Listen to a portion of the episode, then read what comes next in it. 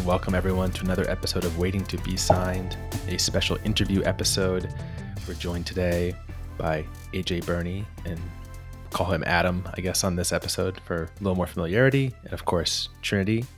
I realize we always kind of rush over everyone saying hi, so let's say hello. What's going on, Adam? How's it going, Trinity? Hey, thanks for having me. It's going good.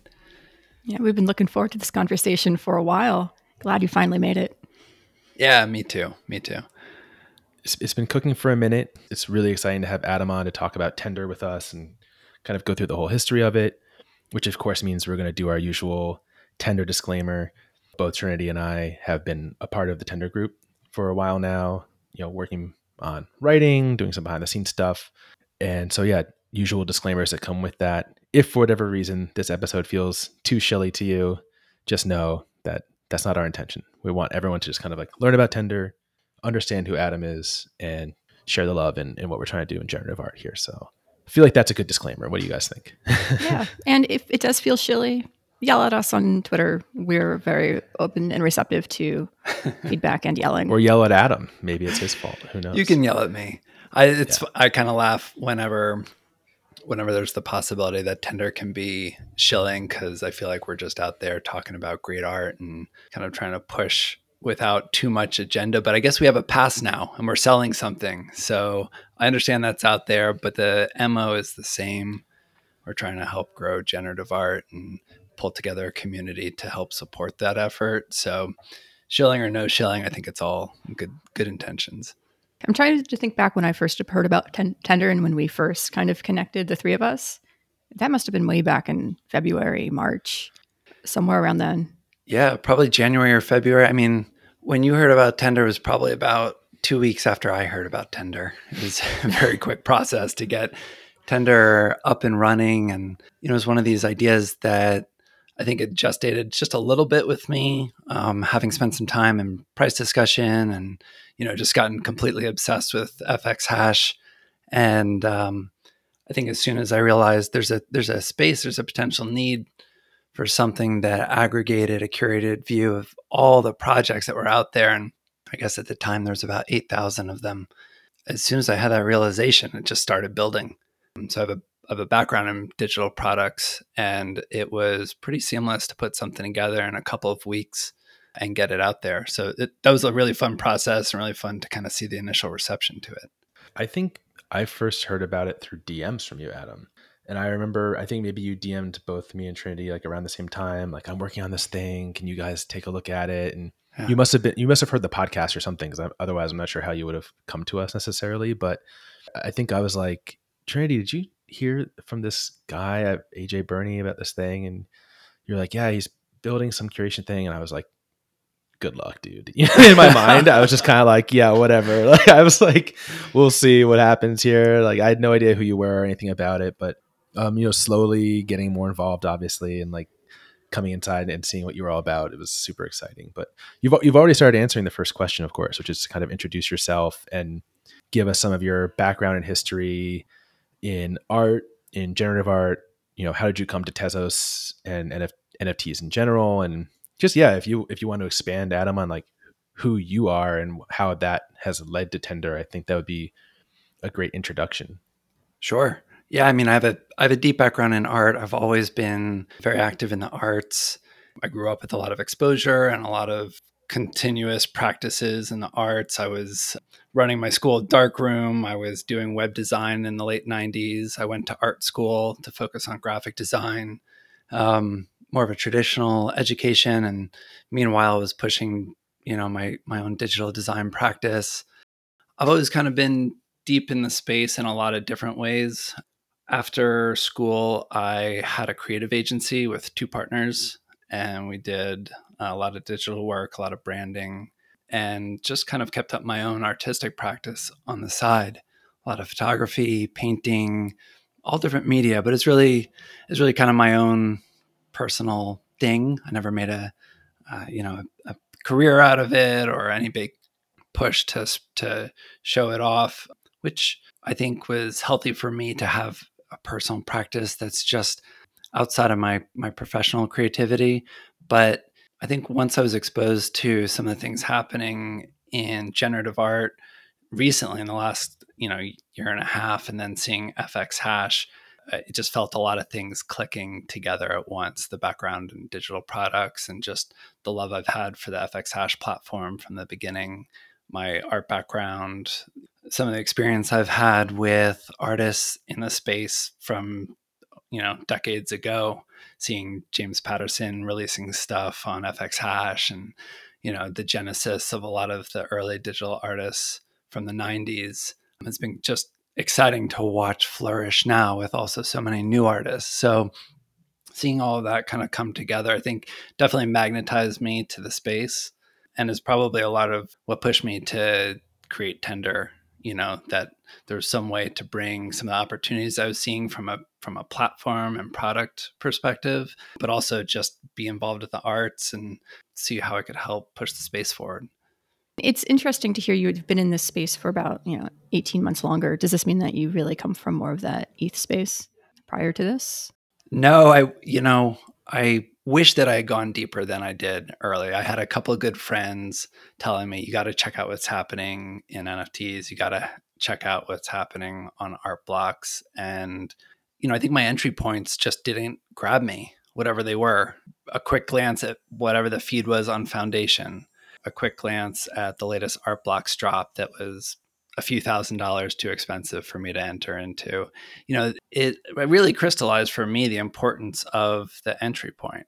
And I think by the time that I found FX Hash and went through a couple of you know learning steps to really understand what was happening there and waiting for things to be signed and figuring out my transactions in my wallets i did formalize this hypothesis that if people only could get past those first steps easier and have a great entry point, that I mean, the art is incredible. Why wouldn't people want to stay once they're here? So, you know, if we can help get people over that hurdle, not just with exposing certain art, but also with just helping understand the space and how it works from a technical perspective, from a transaction perspective, there's still so much so much to be done in the onboarding space. So I try not to look at it from a perspective of regret and try to look at it from a perspective of what can we do to help the next collectors that are coming in. But yeah, I was I was not early on ETH. I was not early, really even on FX Hash. I probably came in five weeks in, something like that. But were you like a crypto person? Were you interested in Bitcoin or ETH or altcoins, like just trading that stuff and interested in, in the space as a technology, or, or did you just come in purely through art? Art's the thing that grabbed me. I had some minor investments in cryptocurrencies just to be exposed, but you know, I'm not a crypto maxi on any front. And that was not what's going to build my obsession. It was absolutely the art. And, you know, once I saw some of the things that were going on, you know, just the variety too of artworks, even at that point in the platform, is just extraordinary. It's mind blowing. You mm-hmm. can't walk around Chelsea and see that much variety in a week. So, yeah, there's no looking back. And definitely, as you said, huge barrier to entry, especially if you're coming in now. And I really appreciate the idea of how do we kind of focus on the art, leave the technology, potentially leave the currencies behind. And it's just how do we find what we like and how do we get it? uh, as much, much as possible. And it's not necessarily even to like that frictionless FX hash platform of I can buy and sell and flip all within one contained space. From a tender perspective, and if I'm putting words into your mouth, let me know. It seems like it's more about the collection area. Obviously, to some people, selling is important, but the accumulation more than anything, and being able to find the stuff that you value and that you want is at the tippy top of you know who you want to attract to this space there's a lot of thought that goes into everybody's personal collections and i think being able to articulate what that collecting philosophy is for yourself is super important and if we can bring a space that helps you articulate that for you i think that's that can be a powerful thing for new collectors and established collectors to continually i'm continually refining my thesis or refining what i'm collecting and what i'm most interested in. I'm willing for that to change. I think that's part of the excitement of the space is evolving you know your own creative take on on the artwork that's out there. So de- definitely. Just a quick side question because we were talking about collecting and you know, obviously we have you on the show mostly to talk about like your experiences with the space and your vision for Tender and everything that's good to go with that. But what about your collection? Uh, I just wanted to get a sense of the things that you love and the things that you find inspiring. And this is your chance to defend the generative octopuses to me in person. Oh, we could do a whole half episode on the octopuses. You know, I'm looking for stuff that uh, I'm looking for stuff that really just makes me smile. That every time I go back to it, I'm still going to have that smile. You know, it, it's something that I love, and I can't always explain it, or I don't want to explain it. It's like, you know, it's like describing taste. You can't always tell somebody why you really love that piece of fresh Otoro, but you do and you know it when you put it in your mouth like it's just there's there's that visceral reaction that i'm looking for in the art that i collect and what's i think hard about the space is not finding things that are exciting but refining what you want to collect out of all the exciting stuff so one thing that i look at is am i really getting a deeper reaction out of something or do i think it's just i don't mean just but it's really cool and there's a lot of really cool artwork out there. And some of the really cool artwork is going to hit people in a deeper way than it does hit me.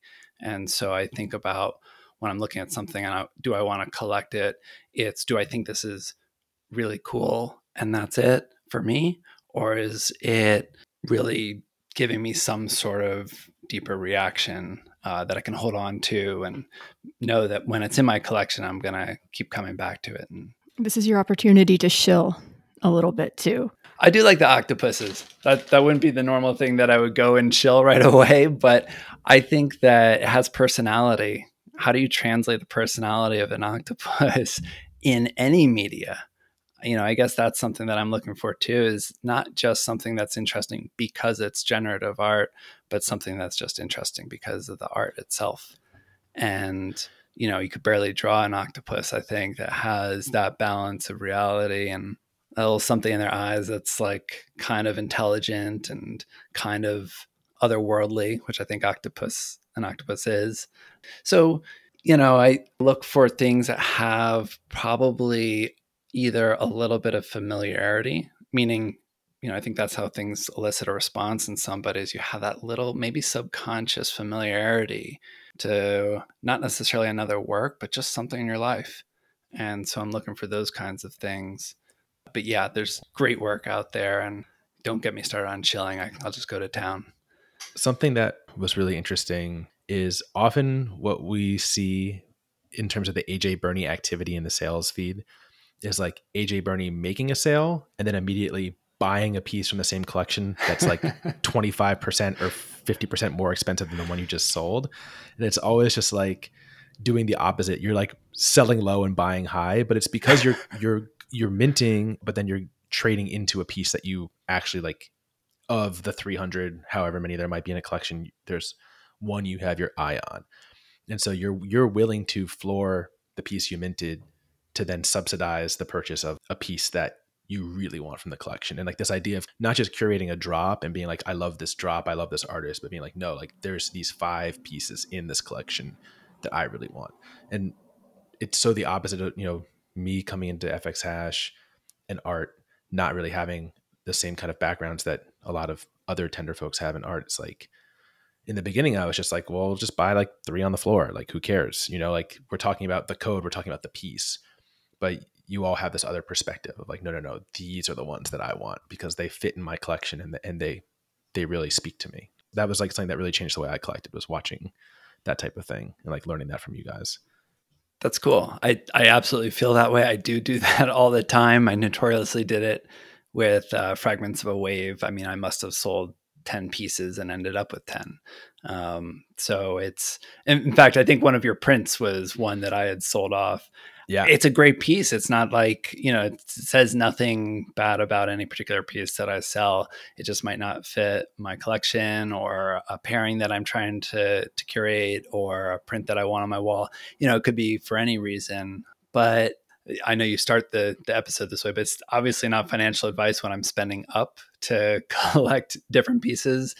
But if it increases my smile that much more, I'm happy to do it. I'm really happy to. And, you know, I think that goes back to what I was saying about everybody finding their own sort of personal collecting philosophy.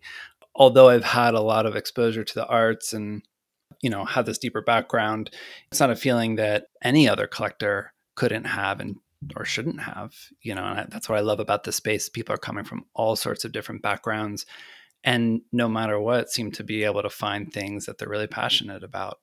If that were all the same for everybody, it wouldn't be that interesting. All the conversations that we're having in Discord wouldn't be that interesting, but it is nuanced. And that's part of what I love about the space is really getting to see what drives other people's collecting decisions and sometimes fortifying your own perspective that I love octopuses and you don't. And sometimes it's learning from each other. And, you know, I'm I am absolutely not above changing my opinion. I've definitely learned from other collectors and uh, had my eyes open to stuff that maybe I wasn't looking at closely enough. And, you know, out of whatever we're at 17,000 projects right now, that's bound to happen. But it wouldn't be happening without a lot of the discussions that are happening in Discord communities like price discussion, communities like Tender. So I think that's a large part of what brings me and a lot of people back to the space day after day. You know, to kind of start talking about Tender more, I think this is a good opportunity to transition into the icons list because I feel like for most people who are familiar with Tender, that's where they first learned about it, right? That they're I know that you wouldn't put it this way, but like this like quote unquote canonical list of like the grails and like the best projects, right? And I know often you're trying to subvert that narrative and be like, no, no, no, this is like just one person's opinion and anyone can do this. So I'm curious, like, you know, you've talked a little bit about starting Tender. Like, what was the initial process behind the icons list? Like, why start there? and what goes into it and the updating of it and the and the ordering and maybe you can help to demystify a little bit here in conversation like what is the icons list well you said part of it it's one person's perspective you know i think my philosophy about curating is to come with a strong point of view no matter what you're curating and I think that sometimes that can be a difficult thing to do with too large of a committee. So I've really committed to bringing the curation of the icons list only for myself. So I am listening to people, I'm hearing perspectives, I'm learning, like I said just a minute before, but ultimately, I take responsibility for choosing which projects go on there and how they're displayed. I think the important thing to keep in mind about the icons list is it's a presentation. It's not a spreadsheet. It's not a ranked order of projects by some objective metric. It's a presentation of projects for a purpose. You know, I think about that in design all the time. What is our what is our design objective? And for the icon list, it's for existing collectors to present things in a recognizable way that brings some of the highlighted key projects to people's fingertips easily. And for new collectors, to show off the incredible quality of work that's in this space and try to catch somebody's eye with something maybe unexpected, maybe something that's familiar to them. I'm not sure what, but the ordering is very important in terms of that comfortable presentation that you're going to go through and you're going to feel there's a sequence to things. There's a little bit of a visual narrative. And then there's sometimes some things that are going to stop you.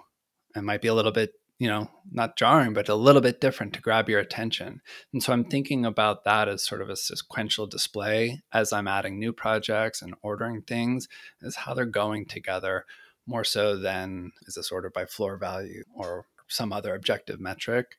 All of those things kind of come into consideration. There's a lot of different factors in terms of market value, but also in terms of aesthetic and content and technique and even sometimes what are the what is the particular preview image for that project look like because that's what you're seeing right there so it's not supposed to be some perfect display but it's supposed to be something that's attractive to look at in the same way that you might go through a museum or gallery and things are ordered in a very specific way for a specific reason and so that's that's how we approach it i'm very careful not to try to uh, get a consensus for exactly what goes in there because I feel like eventually it's just going to be some of everything. So I do always post the icons before I tell anybody else. It's not, I don't think we're we're particularly um, creating a market. We're showcasing things that people are already usually excited about, but I don't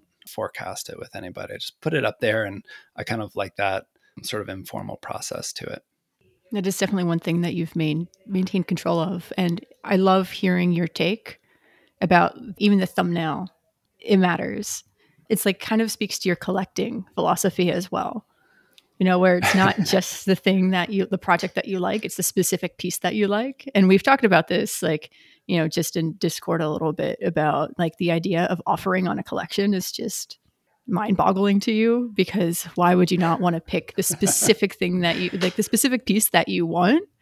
Like especially when it's something that is on the icons list for example where it's something that is an icon to you and something that you're specifically looking to get. Yeah i mean the display of one's collection is is so often looked at just from your collection page that scrolling list of everything and there's been too many times where i've made acquisition decisions just based on what goes next to what and what mm-hmm. order they go in. And it's part of the reason that I put a lot of effort into growing the Grail Grids um, gallery display for for Tender. It's something I started on many months ago. I mean, really right after launching Tender, I jumped into it. I felt like there was a space for something that um, was experiential and somewhat tactile, but also not 3D and hopefully easy to use.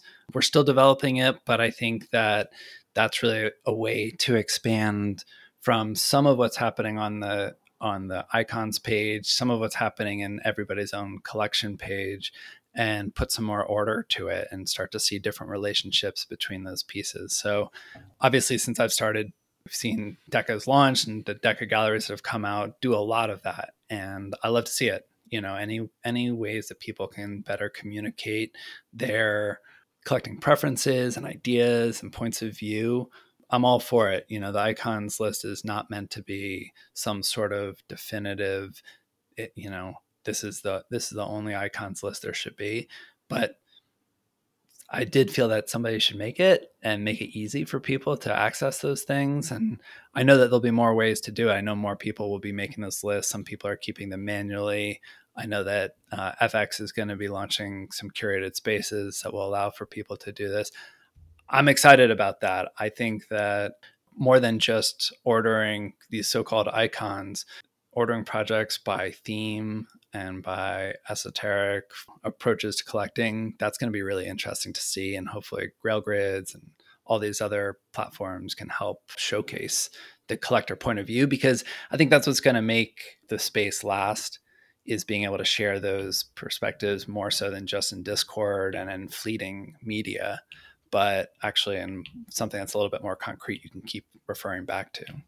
Was the whole idea of like where Tender is now fully baked at the time of launch? Is it something that's evolved as you it was like, okay, icons step one, step two, start working on galleries, but clearly like all this stuff happened in parallel, right? Like the printing service, the editorials, which I guess is kind of how you came to gather this first kind of group of tender members like can you kind of walk us through the timeline here and, and how this thing is has grown right and like did it take a form that you didn't predict initially like what what is what has been the arc of tender up until now the arc has been pretty organic so it's hard to say like what was there from the beginning because really when you're in the creation process there's always a flood of ideas. And you know even in the two weeks it took to get the first version up there was new ideas flooding in and that's when the decision to do editorials came in. You know you're working on something and as soon as you have a good version you think about what what is deficient about it. Okay well we need more voices on here. We need to hear people describing the projects and what they mean to them. I want to capture some of those you know again fleeting conversations from discord and put them in a, a, searchable way on the site. So that's where the editorials came in. I think that's probably where some of our first conversations came in not just you know myself and you guys but most of the initial core tenders were really born out of conversations around the editorial and the writing and you know we're talking to Calico Jack about writing about small skulls. You know, he had he had that passion. That, that's a perfect voice to talk about small skulls. You know, and finding different community members like that that had these projects that meant a lot to them and inviting them in to say something in their own voice. So that was something that was part of the core experience from the very beginning. Um, and I think also another way to keep it from just being about my personal perspective. Galleries were something that I conceived pretty early on, even though it's taken a while to execute on them. So, you know, everything is kind of built on top of each other, and I think we'll continue to do so. I have a lot of roadmap to execute, but I don't think any of it is terribly surprising because it's just focused on the generative art space and what I think collectors and artists would want to see out of a platform one of the reasons that I started using Tender a lot in the first place was the watched list. I'd been like asking ciphrd so many times, can we just bookmark projects, bookmark projects, bookmark projects? And, you know, that is one of the biggest things that I like to use Tender for. And, you know, I probably should update my watched projects list. You know, just same way that you're updating icons. It's like my own curated view of things I want to get and tracking the prices and you were mocking up UI stuff and putting it into the feature request oh, in absolutely. Discord. and you were like, here's how it should look, here's how easy it'll be, and like just I want to be able to do this just with full you're doing your full leveraging your skills sort of. Yeah. I think what ended up in Tender is like absolutely more usable than what I had put in. um, for example, the ability to see multiple pieces, which is key, I would say, rather than just like the floor piece. But you know, that really goes to like that curated view that I think Adam really brings to this space, where it's like not just let's look at the cheapest one, but the like, let's look at you know like five, six, or seven of the cheapest ones, and then we can kind of get a sense of what might be a good value or you know within the price range that I'm seeking to get. And yeah. so, from a collector standpoint, that's something I really appreciate. Is there anything that you can tease as to what might be coming in the pipeline from like a feature functionality perspective that would just continue to kill it? There's a lot of things that we're still, I feel like, catching up on that will provide value uh, in terms of you know working within the offer ecosystem being able to find we just added the ability to find uh, pieces by particular traits you know those are things that i consider to be basic functionality that we just had to catch up on in full disclosure i i actually started conversations a similar way in in december thinking you know ciphrd how can i help right? Like there's there's a lot of opportunity um, almost infinite opportunity. Are there some ways that we can that i can use my experience to help the core platform? And the reality is you know development cycles can only go so fast. We feel that very much with tender. There's so many more things that i want to be doing than we have actual time for. Now the past has allowed us to start accelerating that which i'm really grateful for. But you know I, I think the core functionality of managing your reserves, your offers, finding things that you might have looked at before and saving them for later is really key. I use my saved list way too much, you know, alerts. And I think one of the things that we can bring through Tender is some of the stuff that is a little bit more difficult to do with a pure Web3 chain only build, which you know, I think it's great that FX Hash maintains that perspective and they do so much without any third party database. And we're just, you know, I just have a, uh, you know, I, am not as committed to, frankly, I'm just not as committed to doing the full Web3 on chain thing. And so, you know, any ways that we can take advantage of that and provide an additional tool set for collectors, let's go ahead and add that.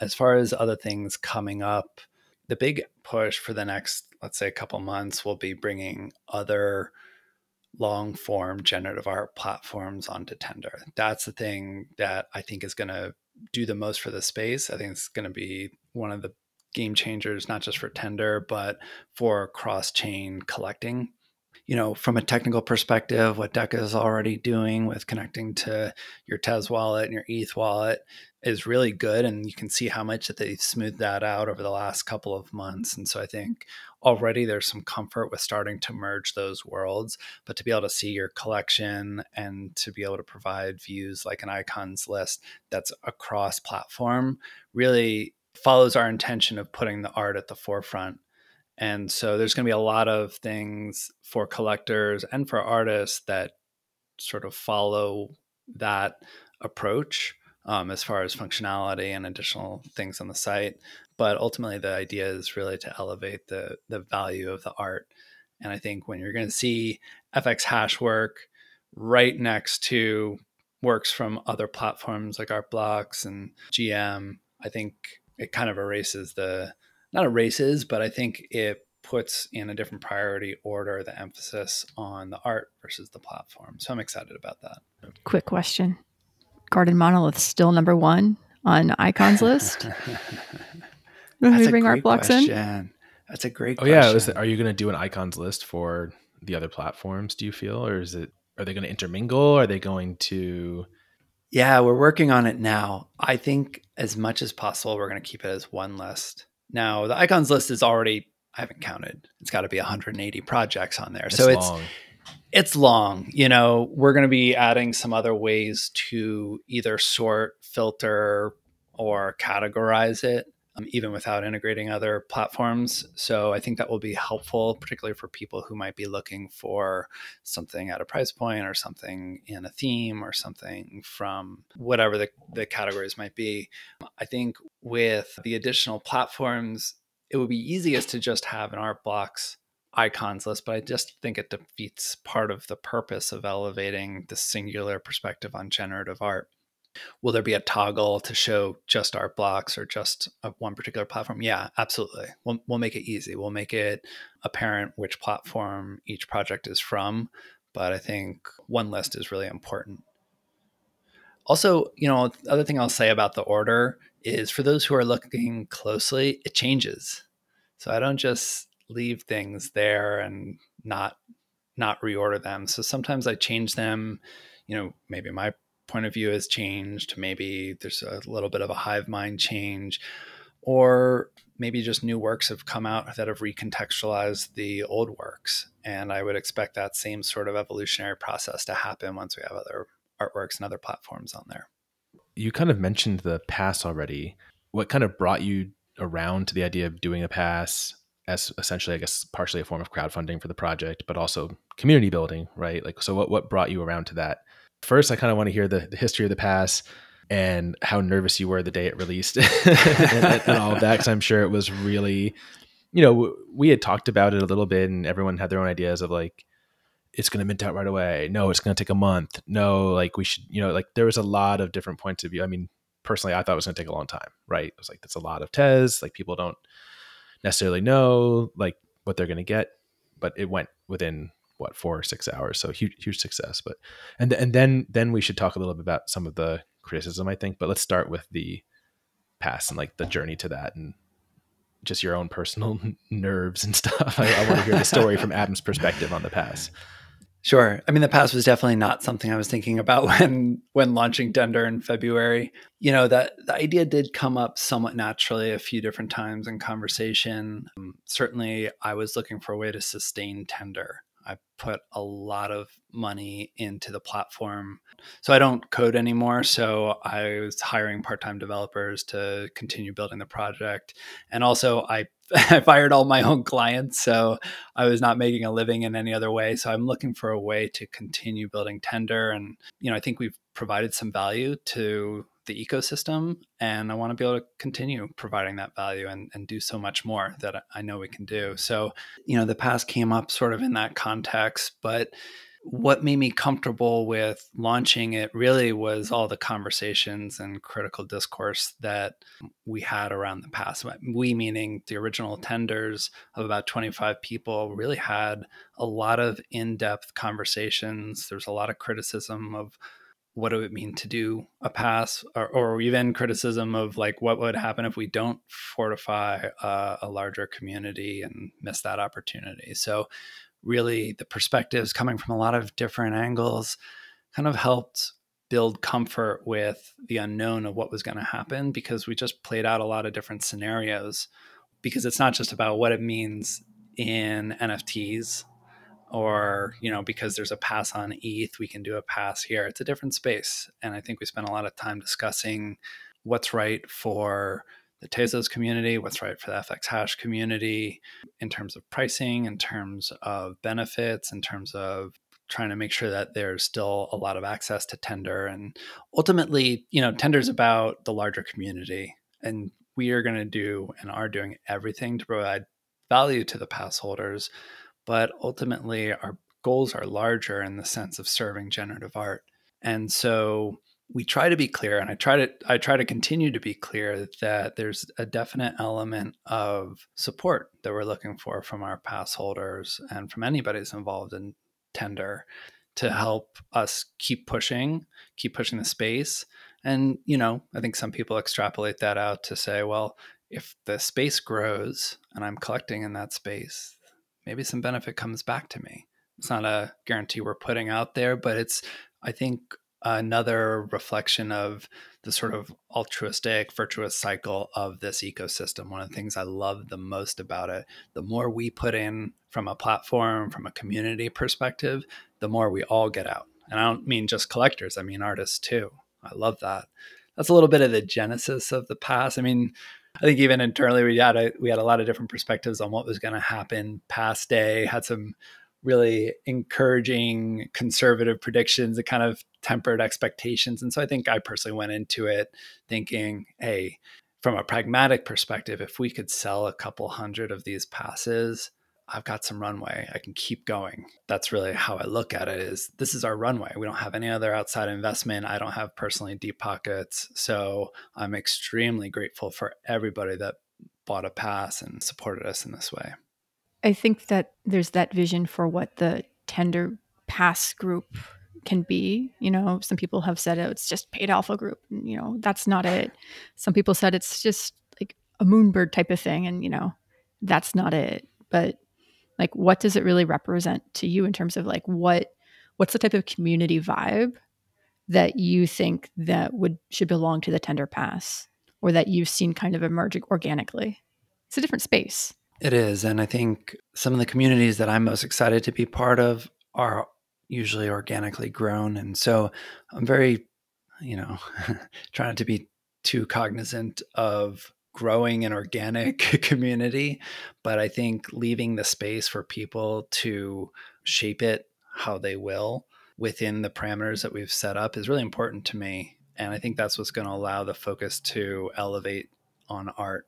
And certainly there's a lot of discussion of the market dynamics, the platform, and the blockchain dynamics.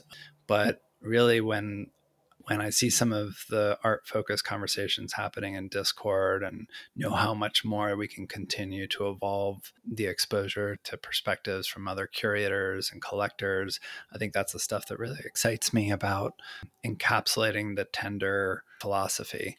I think as we expand outside of FX and really focus on generative art as a whole, that'll bring in so many more voices. We've already had, I think, a good influx of collectors that are new to the FX space. And I'm excited about that. Like to expose more people to it is a great thing. So I'm excited for then this community to get exposure to others. So looking for ways to build bridges and partnerships with other platforms, I think is going to be a huge opportunity for growing what Tender means as a community. And you know that's that's not just pass holders. I think there's always now going to be this core group of pass holder perspectives and you know the activity that goes on in the discord but we're there on twitter. We want to be active in the greater conversation and that's always something very much on my mind is the balance between serving pass holders and the people who have very directly supported us and supporting the greater community and all the people that have come to to use tender and benefit from it. That's just as important. Yeah i think if you could expand a little bit more on Tender's role in the greater community because one of the criticisms that we've seen coming, of course, from people who didn't get a pass for whatever reason is by issuing the pass, creating a Discord that is for pass holders only, you know, offering some features of, of the site to pass holders only. It's creating, you know, a group within a group, right? Like there's now like this this quote unquote in group, and it's just for maybe the more moneyed people or the more influential people, and I'm not in it, and you know things are cha- things are changing and I don't like it and you know like we've seen a lot of comments like that and it is undeniable right? Like there is a tender pass there's only so many of them. People who have the passes there's going to be some benefit conferred to them. But yeah I think it would be really helpful to hear from you Adam like a little bit more of tender's role in the greater community and how being a pass holder is just like tender plus right? It's not it's only for pass holders, right? Like clearly there's still so much you can do on the platform without having a pass. And I think it would be beneficial to hear you talk a little bit about that.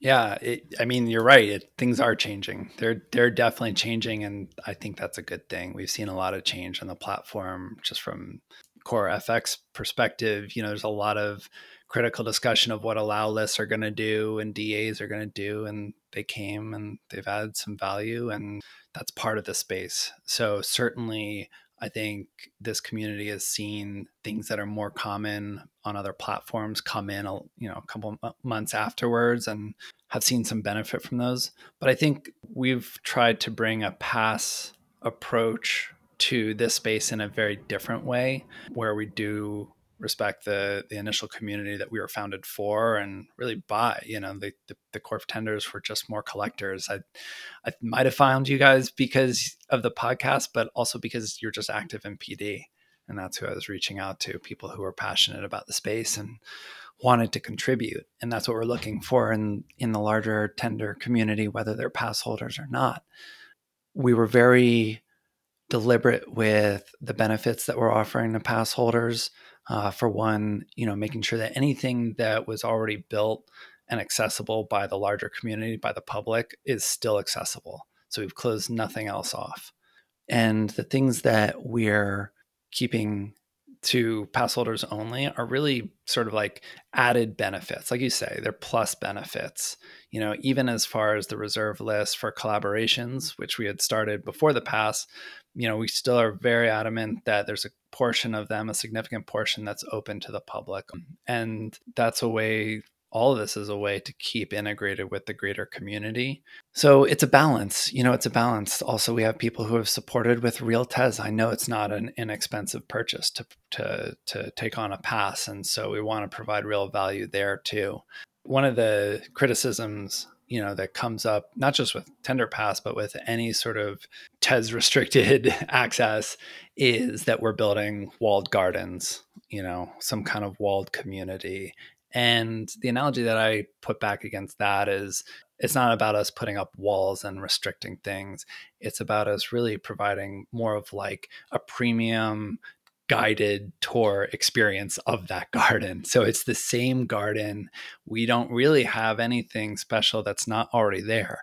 We're just serving it up in a really specific, curated way with some extra features. You can come into our garden tour and you can, you know, we're going to serve you a nice cocktail and we're going to give you a Hasselblad to shoot the, you know, to photograph the the flowers with and we're going to really tailor that experience for these pass holders but everybody can come into the garden. It's not our garden.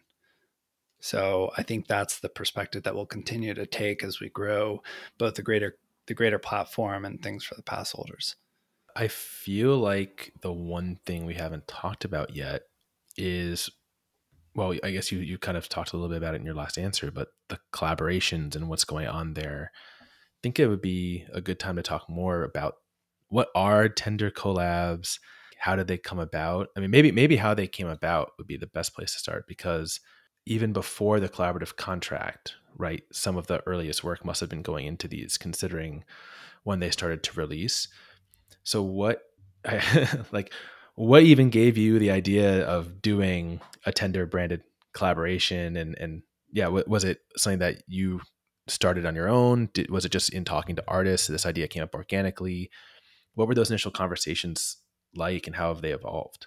Yeah, that's that's a fun one to reflect back on because actually in some ways the idea of a collaboration was what brought me to the space in general. Uh, maybe some folks have seen i did a, a pretty quick thread on my personal twitter account about the genesis of love the collaboration with uh, t. Boswell.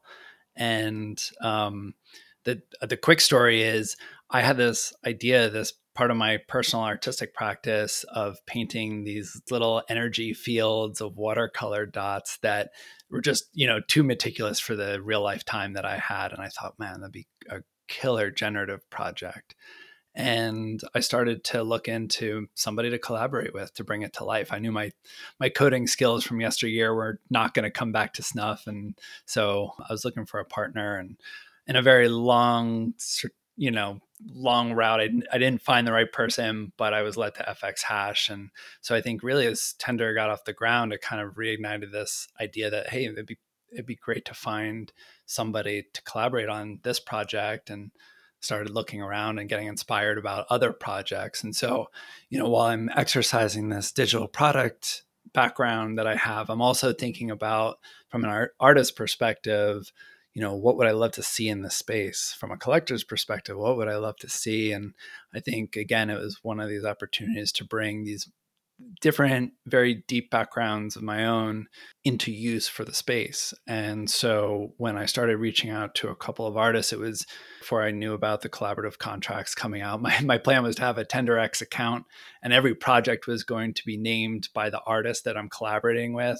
So it'd be like published from TenderX, first project, Abstractment, colon Pang. You know, it was just not the most so thankfully the the collab contract came right when we were launching our first ones and it's worked beautifully but you know the reception to I, I, guess I just put it out there without worrying too much about what the reception was going to be. But the reception has been incredibly positive and you know collaborative by the nature of what we're trying to do.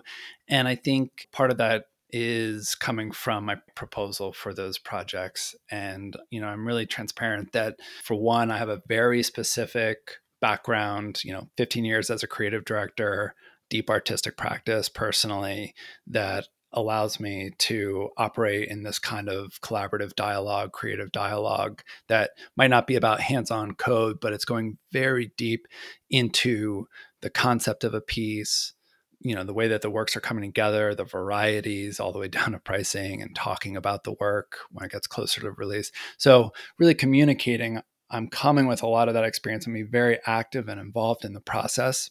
And then also that frankly we're looking for some support. And as tender goes out there and tries to support the community of collectors and the community of artists by highlighting works that the collaborations help us sustain and that's part of the revenue share idea too is that they're part of growing our runway so that we can keep doing what we're doing and bring the benefit that we haven't even brought yet. And so that continues to be part of the series. You know we have the benefit of the past proceeds that gives us a certain amount of runway.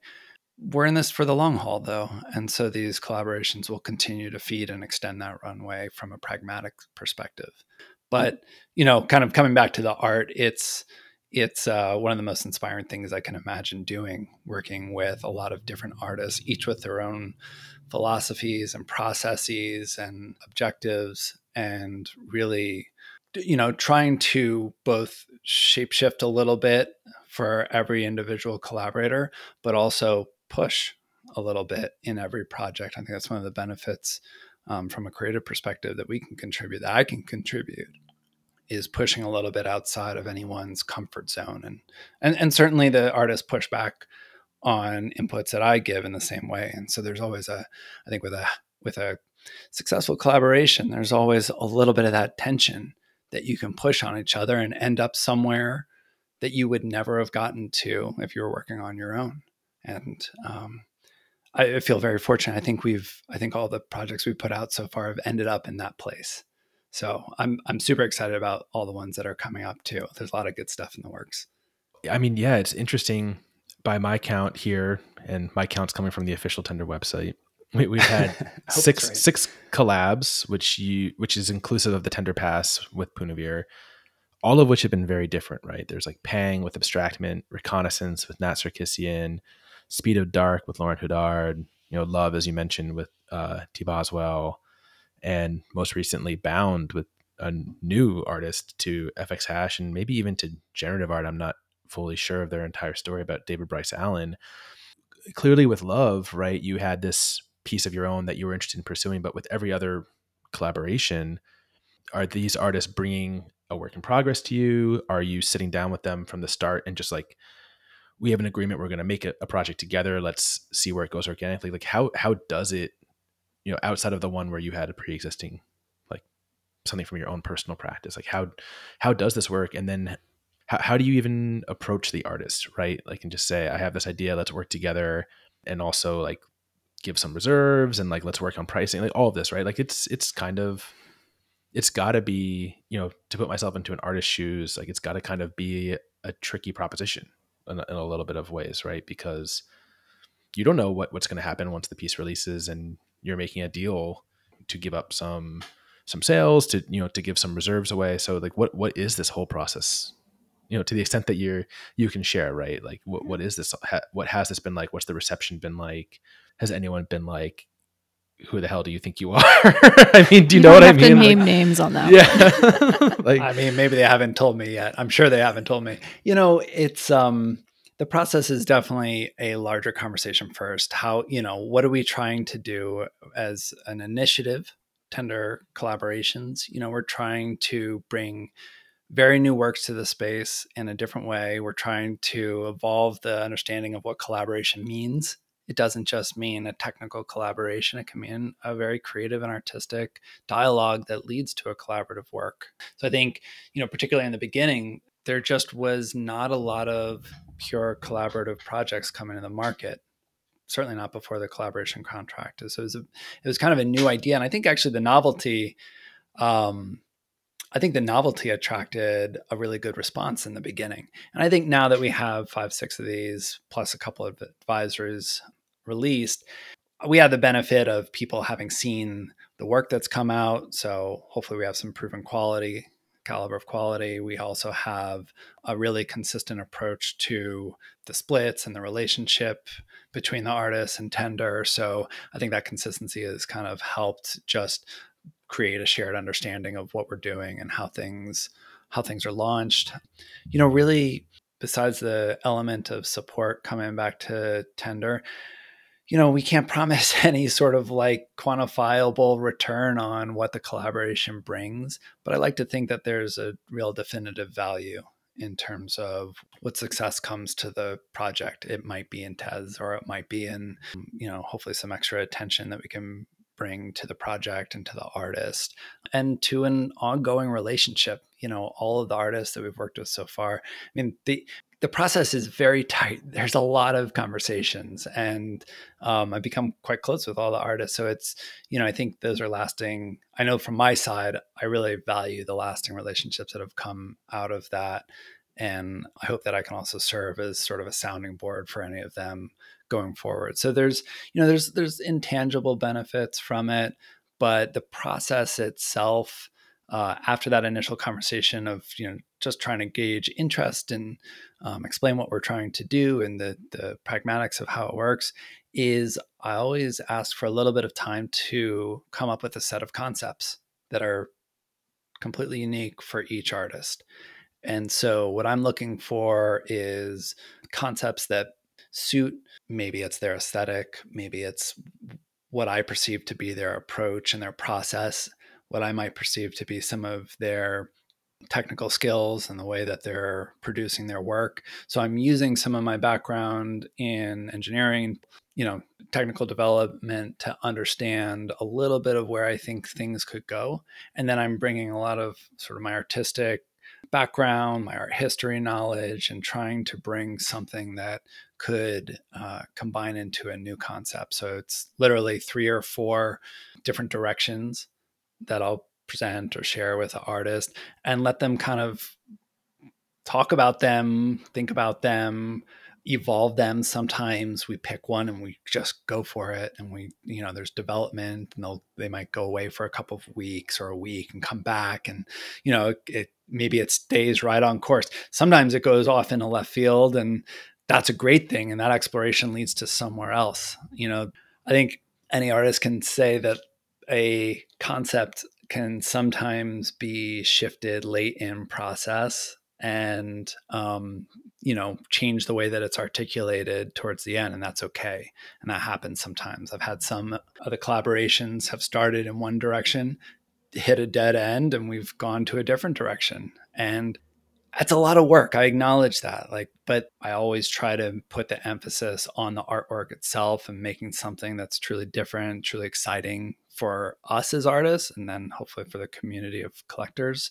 And I think with that approach, it's, you know, hopefully it's it's paying off. I I mean, you can see me. I'm collecting the artworks that we're putting out there, not out of any duty, but because I love what we're. Well, it's kind of a funny relationship being part of the creation process and also really coveting these things. Um, so yeah, that's I don't know if that answers all of the process because there's just so much that goes into it. But I will say that it's collaborative the whole way through. It's very hands on. I mean, I have so many questions because that was such a great response. I'm just going to put some of my wonderings out there and you can kind of tackle them how you feel. One, when you're coming up with these concepts, how do you communicate that? Do you like do mock ups and just sketches? Do you bring in like style guides and like inspirations? Like, you know, for example, with um, reconnaissance, like where you just here's space images, here's things of Mars. So there are a few examples of collaborations where I just had a very specific idea. So with Nat and with Tyler, you know, I thought this is this is a great concept for us. Let's talk about the idea of collaborating and if you're into it, let me throw you this one first. And if it sticks, well let's just go for it and if not, I'll, I have some other ideas. And so for for recon and for love, um, those were specific ideas that I just thought would be a perfect match. You know, having looked at what T. Boswell did with fracture and their use of color and watercolor technique, it just it all came together. It seemed like a perfect fit. And certainly with Nat's original Hills and just seeing the sort of photographic feel that he was able to achieve through code kind of combined with some stuff that I had seen in a book I had. I had a book called This is Mars. It's an incredible book of real photographs. Re- I mean, essentially reconnaissance photographs from Mars, surface of Mars in black and white. And that inspired us to try to see what we could recreate in a new way from that inspiration point. Most of the other projects, yeah, it's a combination of uh, reference images and mood boards and writing. I do a lot of writing. I try to keep everything concise just from a pragmatic perspective, I have a lot of these conversations going where I can't put, you know, pages and pages into one concept at first. Um, so I really try to keep it high level.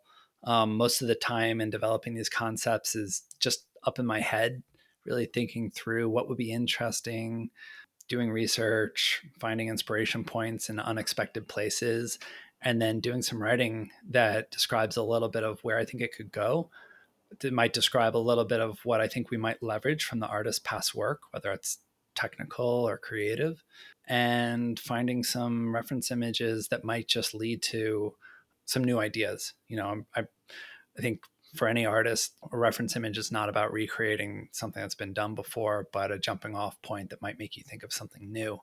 And so once those initial concepts are out there and we might decide on one, then I usually go deeper and try to find either more references or I do sketches or photo comps. Um, and that's when sort of the back and forth starts. I mean, it kind of is similar to not that we're doing it on nearly the same level, but you know, as a show, one of the things that we rely on more recently is like artist collaborations to help us come with our token drops that we do. And by the time this episode comes out, I think the next one will release. So we can probably talk about it a little bit. But exciting. Yeah, we're working on one with Jerez. And the inspiration is like Olympic posters. And so Trinity uh, went through and like found some, you know, she's she's a real Olympics head, and she went through and found like old posters that she liked and researched, you know, font styles and all of these designs. And Jerez is like taking it and putting their spin on it, and it's been a super interesting you know way to to collaborate with them and like Trinity's been doing a lot of the heavy lifting on this, which is I mean, really great for great for me. Jairus came to us with the concept, so right, right, and it just nice. it just so happened that you were a huge Olympics fan, and you were just yeah. like, "This is amazing," and perfect. And you're like, and actually, in the 1983 poster, they use you're just like going deep into your knowledge, going of, back of and Olympics looking posters. at like, yeah, looking at old school posters is fun, just to kind of see how the visual language changes, like just from not just from games to games, but over the course of decades. And I was really inspired by, I think, more the concept work for uh, Atlanta '96. It was what they actually like pitched. It wasn't what they actually went with for the brand. But you know, when I'm looking at vintage posters online, I don't know that. Um, In that same way, right? Like finding points of reference and sharing it with the artist, and then having them iterate and like giving us a link to flip through and stuff. And we collaborate to the extent that we can, but again, like we're not the ones coding it, right? So it's kind of just like can you make it a little more spacing between the you know like just like little comments like that right? It's it's it's a weird it's weird. It's kind of weird in, in a way because it's not your hand creating but there is like there is collaboration and and guidance in that way and it's, it's, it's strange. It's something that i think must take some getting used to like having the confidence to provide a note to someone right and, and say like make it more like this? Yeah i think so. I mean it's one of those things i probably should think about more maybe because i just kind of go for it with my commentary. But i think that's really coming from yeah the, the decade plus of being a creative director and working your way up to give that kind of feedback you receive a lot of that feedback. And you know you just see the styles of communication. You know it's not just about the creative input it's about communication and a relationship that you're having with your collaborator. And so you know i think we have amazing artists amazing personalities in the space that have all come with a mutual respect to our to our processes where we're able to just be frank with each other and i think that's incredibly important so you know i have a lot of love for the the, the people and the efforts that they're putting in especially towards these collaborations and i think actually they deserve only you know the most frank feedback so i'm i'm very conscious of making sure that if something is felt, it's said. And I think they appreciate that. Also, I don't have any predefined expectations. And I think that helps a lot too, you know, to say, hey, this has to come out a certain way or this has to launch on a certain date. I'm very focused on giving the art and the artist the space that they want. Sometimes they, you know, sometimes they're ready to release something, and you know, it's it's always, especially with you know an artwork, it's hard to figure out exactly when am I going to stop this, when are we going to release this, and so you know, I'm always trying to listen to the signals of when are we coming towards the end of this, when are we all feeling it. Sometimes that means that there's a big push at the end, or sometimes it means we just need to stop fussing with some details and get it out there. But you know, I think Tender has sort of a, a I guess I don't know if it's a benefit or a, just a different dynamic than what you guys are doing in that we're not we don't have any sort of like communication. We don't there's no like necessary word or tie into a brand. And actually I'm very conscious of trying not to have a tender style or a tender look or a tender message that's common to all of those. And I'm actually interested to see what happens when we step back and look at 20 of these projects and are there some common themes or not? And if there are i mean that's just uh, great fodder for doing something completely different and um, trying to push you know even myself further in terms of what concepts could be.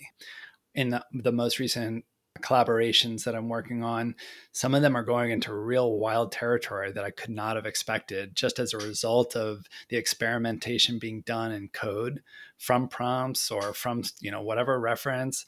And they just go and it come, you know, I want to really embrace that and allow those things to lead us to places that we might not have thought of before.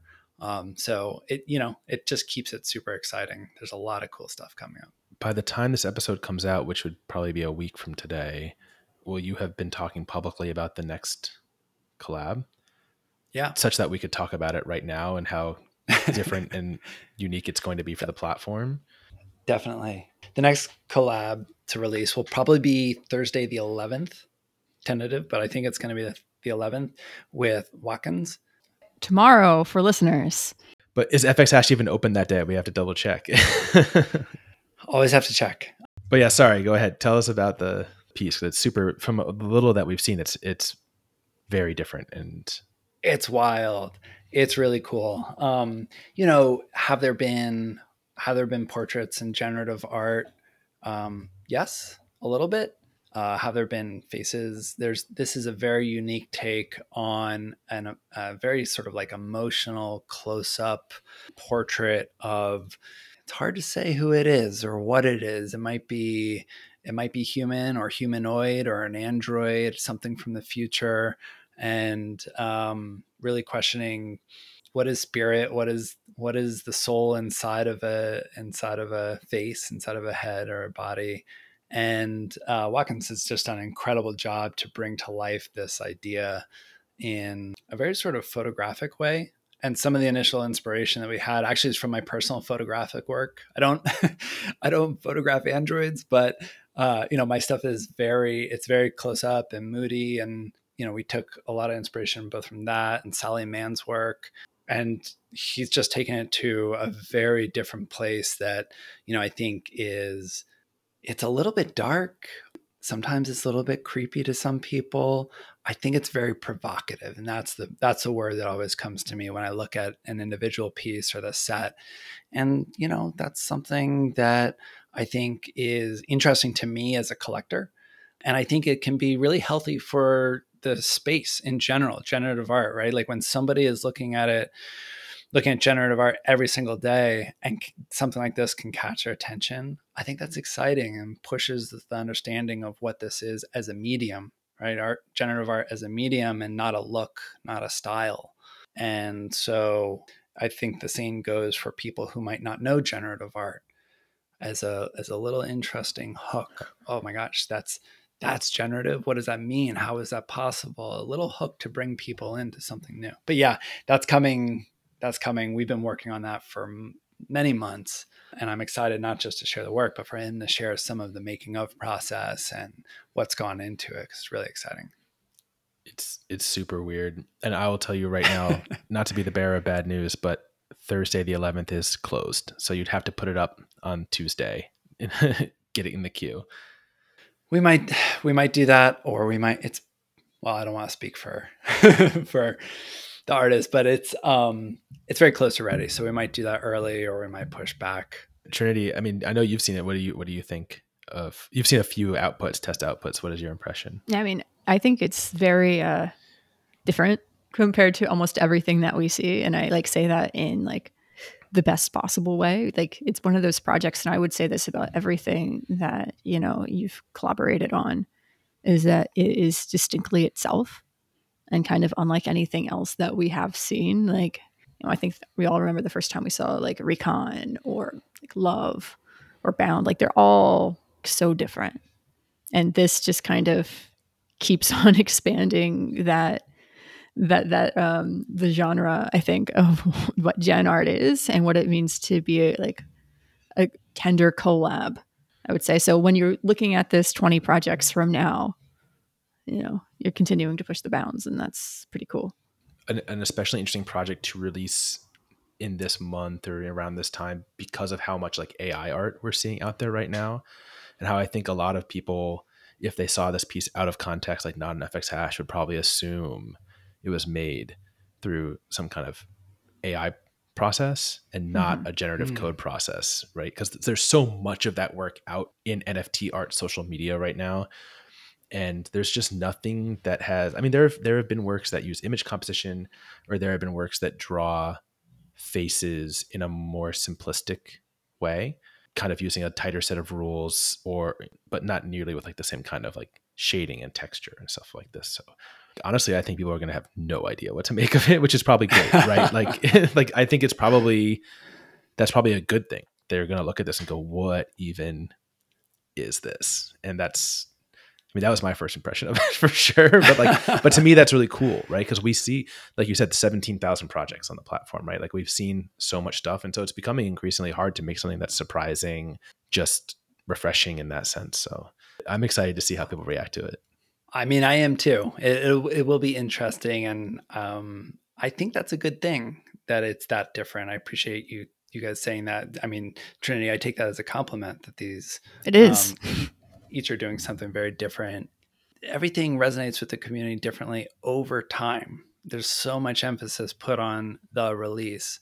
But, uh, you know, as I mentioned earlier in our conversation, there's things that I go back to from many months ago that, you know, when revisiting a second time, my my perception shifts.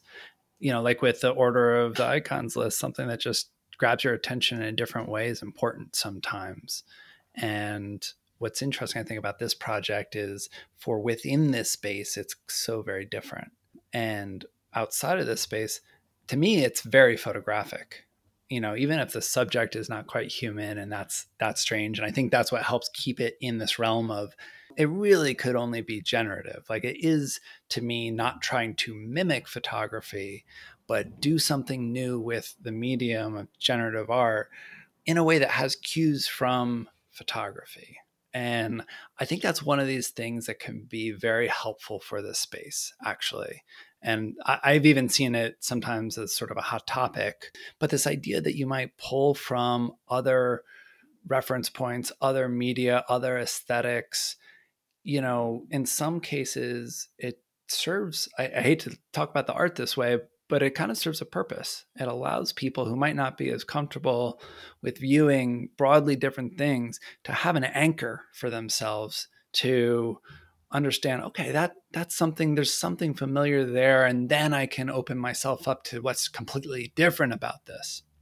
And I think a lot about photography and the photographic movement as an art medium in the early 1900s and you know in that moment you have a lot of people in the art world talking about we've got this reproduction technique. Is not art. Get out of our salons. That's not what this this not what this is. This is for reproducing reality. That's not artistic.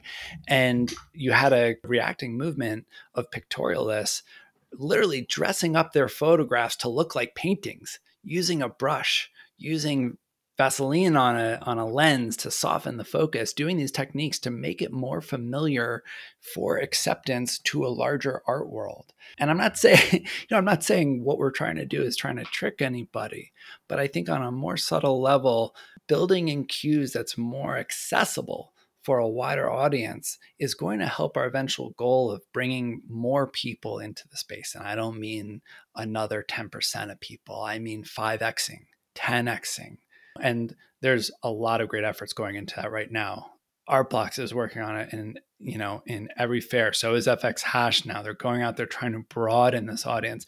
And I think not only can we do that through grassroots and hands-on efforts, but even through the artwork itself. And so I'm really excited about the potential for some of these things to broaden points of view that are not even here yet. That's ultimately like when I really go to a high level for tender, that's where we want to help is bring generative art as a movement to that level of acceptance as a movement, as a media in the greater art world it deserves to be. There's a clear lineage of this medium, you know, evolving, and it's not just about NFTs. It's not just about a blockchain. And so as we continue to focus on the art and bring new people in, you know, I think we're going to see a lot of excited newcomers in the coming years. So, what's underneath every one of our actions is how are we helping that mission? Beneath every one of our actions is a generative octopus waiting to be born. Oh, I hope so. Wow. I mean, I almost don't want to ask any more questions because I feel like that's such a great place to end the episode. But I'll invite you, Adam. I know, I mean, we just talked about the Watkins drop. If you want to preview anything else coming up, anything tender, future collabs, future advisories, if there's anything you want to kind of preview here and get people excited about before we close off the episode? Kind of piggybacking on what I was just saying about, you know, how do we expose ourselves to a larger audience? We're really doing another push on the prints initiative, doing doing prints for the community. I keep wondering like is this my own personal obsession that I should, you know, tone down, but I I really feel that seeing certain works in print Oh, look at that. Trinity's holding up her hollow print. It looks fantastic. You found it. Wait, I thought it was lost. it was lost, but it was apparently just done and in the wrong pile. Fantastic. Sorry, not to take the, away the conversation from prints, because it's definitely another way of appreciation, right? And it's personal appreciation, appreciation with others in our direct circle rather than like the broader online circle, right? I think everybody listening has had that experience of trying to evangelize this thing that we're passionate about to people completely outside of the space. And um, there's a lot of different approaches. I think that part of our job from Tender's perspective is to help people with those conversations. To me, a print is just a way of helping that conversation. You're not looking at a screen, you're not talking about NFTs and whatever baggage that may or may not come with for an out, you know, an, you know, a, a newcomer. And the prints you know, aside from that, are just a real pleasure to look at. You know, I go back to just hopefully collecting things that make me smile. Well, if they're sitting right there on my wall every time I pass by, just makes life good. So we'll continue to try to make those more and more accessible from more and more artists and share more examples of framed work and people's spaces coming up. And this is where we get to ask you out of all of your prints, which is your favorite child? right now, it's still Umbra number one. I mean, Ooh. it's the it's my answer to so many things. It's this beautiful red Umbra from Rich Poole. I got number one without having any gas back then, and it just happened to be a really exceptional output. The printer that we use was able to really hit a beautiful rich red, and red is one of the most difficult colors to to uh, output and pigment. Um, so I'm really excited about that print. I'm also working on a couple of really well known projects that are not printable yet to try to fine tune the printing outputs that are to a point that are acceptable enough for the artist. I think it's going to create a lot of excitement in the community. So hopefully in the coming weeks we can talk more about that. Both Trinity and I have been working a little bit on talking to artists and trying to get them on. The biggest question is always like what's the quality, file output and there's so much work that goes into converting something from digital to physical in a way that's like satisfactory, right? Not just yeah. like a you know, not just a little inkjet print or anything like that. It's like no, you need fidel- file fidelity. You need to make sure that the paper quality is there, and all. It's just like it's a big project. It's funny because it's really a mom and pop shop that's been dedicated to printing for 30 years. Like they're so focused on quality and experimental techniques in pigment printing that the quality is literally better than probably anywhere else in the world because the best places in the world are using their technologies, their ink formulations, their printer drivers. They're actually innovating in all those spaces. I, I was lucky to find them because they were doing platinum palladium printing for me, a traditional photographic process. They also do a lot of photogravure and other techniques. And as I was realizing, hey, you guys could provide this service for Tender and for the for the generative art space, they started to uh, share some stories, which I'll have to I'll have to get some details on, but of working with they called them generatists in the 90s to output plotter prints of early generative works. And so, you know, these, these guys have been around the block. They care about every single print. You know, they're not just pushing it to file print, they're setting each piece up and making sure it comes out right from the printer and, you know, hand packaging each individual. So I highly recommend it, mostly just for the experience of living with that art. I'm looking forward to my next order. I have some stuff on the short list. It's a matter of where are we going to put it? Does it fit the room? Yeah. It's a lot of there's a lot of you know partnership discussion within the family of like what's going to go where, and that's the battle I'm working on right now because I've got like a pretty long list of things I want, and it's a matter of whittling it down to what everyone will be happy with. I wish you luck.